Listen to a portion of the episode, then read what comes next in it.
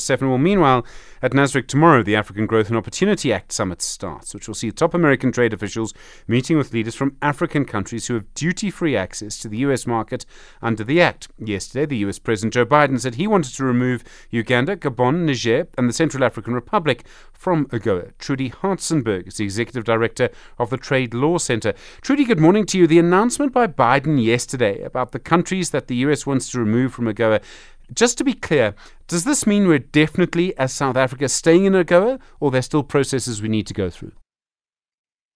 Good morning, Stephen. Um, yes, the announcement made yesterday is quite an important one, and it was made at the end of October, and it's usually at the end of the annual review of, of AGOA that takes place. So, not surprising that the announcement was made yesterday, but this is not that we're out of the woods completely. I think we've got to keep watching that space.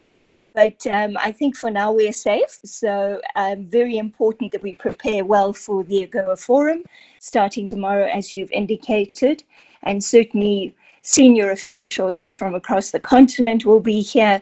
And um, I think Africa stands very much together on the issues that relate to continued support from the US in terms of perhaps an expanded, renewed Africa Growth and Opportunity Act after the expiry in 25. We we benefit from AGOA, and it's really important to quite a few big South African companies and the people they employ. But at the same time, our foreign policy can be sort of in conflict, almost in conflict with the US. Maybe I should say we have uh, disagreements over Ukraine and Gaza. How carefully should we manage that? Well, uh, Stephen, I think in the last couple of years, global trade relations, but also the geopolitics have become so complicated and complex. And South Africa is taking a very a very important step in terms of exercising its sovereignty, as it says, in terms of um, processing relationships with both the US and China and other powers.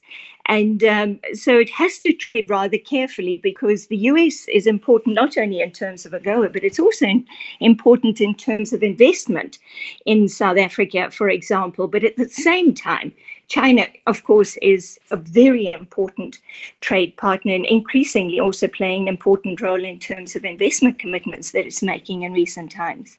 Trudi Hartzenberg, thank you, Executive Director of the Trade Law Centre.